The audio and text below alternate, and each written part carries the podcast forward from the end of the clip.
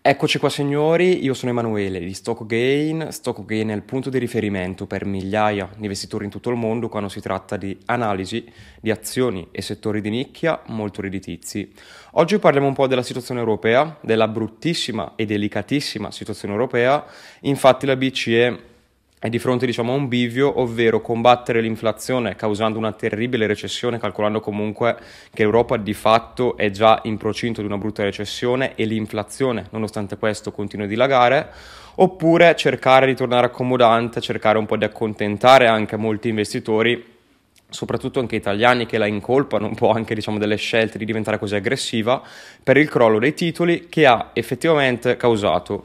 Allora, diciamo che il problema non è il fatto che la BCE stia alzando ora i tassi di interesse, quanto invece il fatto che i tassi di interesse siano rimasti ridicolmente bassi per anni.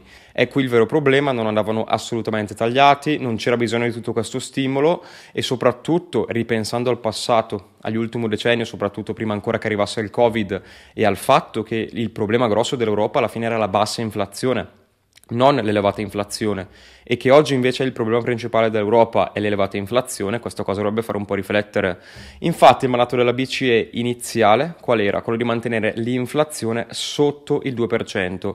Poi con l'arrivo di Mario Draghi cosa è accaduto? Che questo mandato è cambiato. La BCE doveva ora mantenere l'inflazione il più possibile vicino al 2%, il che è letteralmente assurdo perché se ci pensate alla fine la bassa inflazione non è mai stato un vero problema, è stato un problema fabbricato per coprire il vero problema.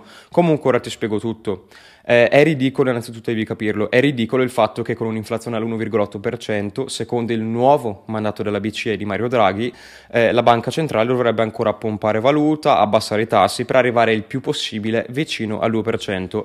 Capisci che la cosa non ha assolutamente senso e che è una dichiarazione, diciamo, fittizia fatta per coprire il vero problema. Il vero problema dell'Europa è un elevato rischio di insolvenza dai paesi del sud Europa, che sono paesi che di fatto non hanno rispettato il mandato iniziale quando si sono uniti Italia, Grecia, Spagna, eccetera, eccetera. Il deficit è schizzato il PIL, abbiamo un rapporto anche di debito pubblico PIL letteralmente assurdo e la BCE è intervenuto in loro soccorso negli scorsi anni, continuano a pompare valuta, acquistando tramite il QE i loro titoli, mantenendo così rendimenti bassi e di conseguenza permettendo a questi stati di andare avanti, evitando scelte difficili ai governi perché i governi in queste situazioni dovrebbero effettivamente cercare di ridurre la spesa, aumentare le tasse, eccetera, eccetera. Allora, togliendo il fatto che in questi paesi molto spesso la tassazione, come ad esempio in Italia, è molto elevata, ovviamente l'intervento della BCE ha tolto molte decisioni scomode che i politici avrebbero invece dovuto prendere.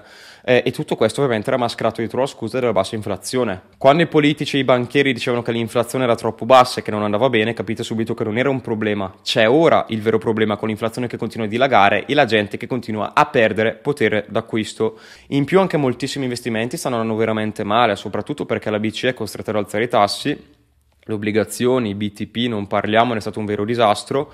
Con la gente che purtroppo, cosa accade molto spesso? Gli investitori sono fai da te molto spesso, investono a caso, vedono magari che il BTP scende, si fidano ciecamente dell'autorità, pensano che tutto verrà salvato per forza.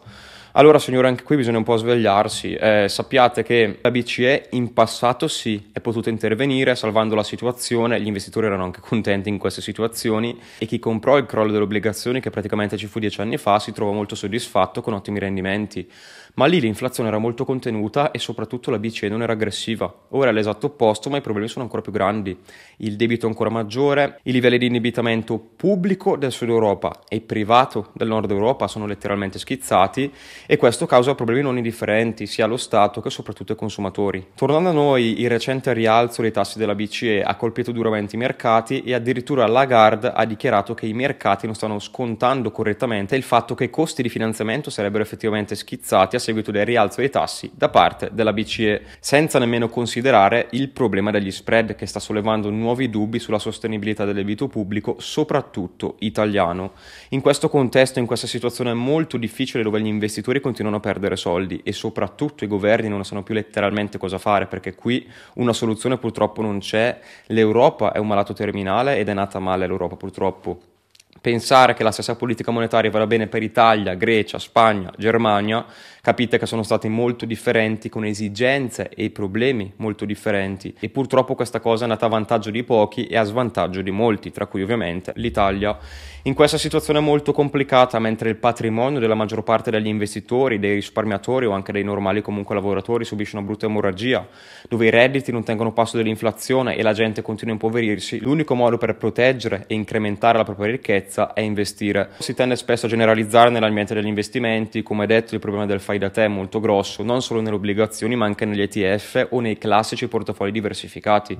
Un sacco di gente sta costruendo dei portafogli guardando al passato senza capire effettivamente molto o comunque poco niente di economia e pensando che il passato si ripeterà. Quindi c'è un sacco di gente che purtroppo è esposta in portafogli o in forme di investimento che sono obsolete o addirittura gonfiate per il contesto odierno e che sta continuamente perdendo denaro. Molti dicono per giustificarsi delle loro perdite che è stata colpa della guerra, dell'inflazione, eccetera, eccetera. Io l'ho già detto e ribadito più e più volte, l'inflazione aumentava già da prima della guerra e soprattutto diversificare o investire con i classici portafogli che tutti stanno adottando non era assolutamente la strategia per prosperare. I risultati comunque hanno dato ragione a me, o meglio al team di Stock Game, perché tutte quelle persone che hanno diversificato stanno perdendo soldi e molti addirittura, questa cosa fa abbastanza ridere, vi dicono che è normale perdere soldi anche con l'inflazione e che è un problema se state guadagnando. Seriamente, ho sentito anche queste cose in giro, eh. Ad esempio il team di Stock Game negli ultimi 20 mesi, sia con il mercato rialzista che con il mercato ribassista, grazie alla gestione attiva, è in profitto con il canale premium. E guardate che chi è in profitto non si preoccupa assolutamente, dovrebbe preoccuparsi chi sta perdendo il 15% investendo e quella stessa gente gli ha detto investi per proteggerti dall'inflazione, alla faccia. 15% dagli investimenti in più l'inflazione sta perdendo. È tutto normale. Ora ovviamente quella gente cosa vi dice? Che i mercati sono impazziti, vi stanno regalando l'opportunità, entrate ora, sono ora che entrano gli squali, eccetera, eccetera. Intanto questi titoli, questi portafogli continuano a scendere, mentre invece altre azioni selezionate da nicchie e settori specifici sono letteralmente scambiate sui massimi storici.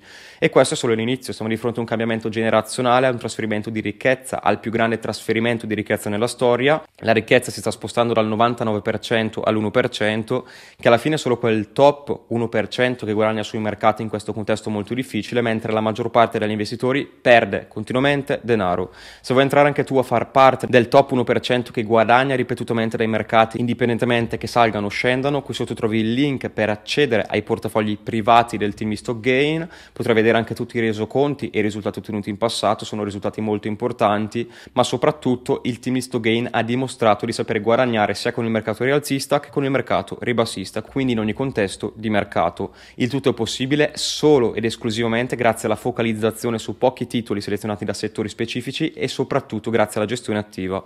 Non siamo stati i classici che hanno detto continuiamo a incrementare anche mentre scende dopo la guerra o molta gente comunque che investiva nel modo sbagliato ha visto magari che la situazione era cambiata dopo la guerra non ha capito magari che doveva vendere perché o non gliel'hanno detto o non lo sapeva, ha continuato a incrementare perché molti non sanno cosa fare, molti dicono investi da quei dieci anni, aspetta che va su. Sappiate signori che questa non è assolutamente una buona strategia, sperare che tra dieci anni i mercati saranno un valore maggiore non è una buona strategia, con il Nikkei quando in molti lo fecero negli anni 90 finì veramente male, infatti l'indice dopo praticamente più di 30 anni è scambiato un valore nominale inferiore senza nemmeno considerare l'inflazione, quindi davvero ha bisogno di una strategia ad hoc per prosperare in questo contesto.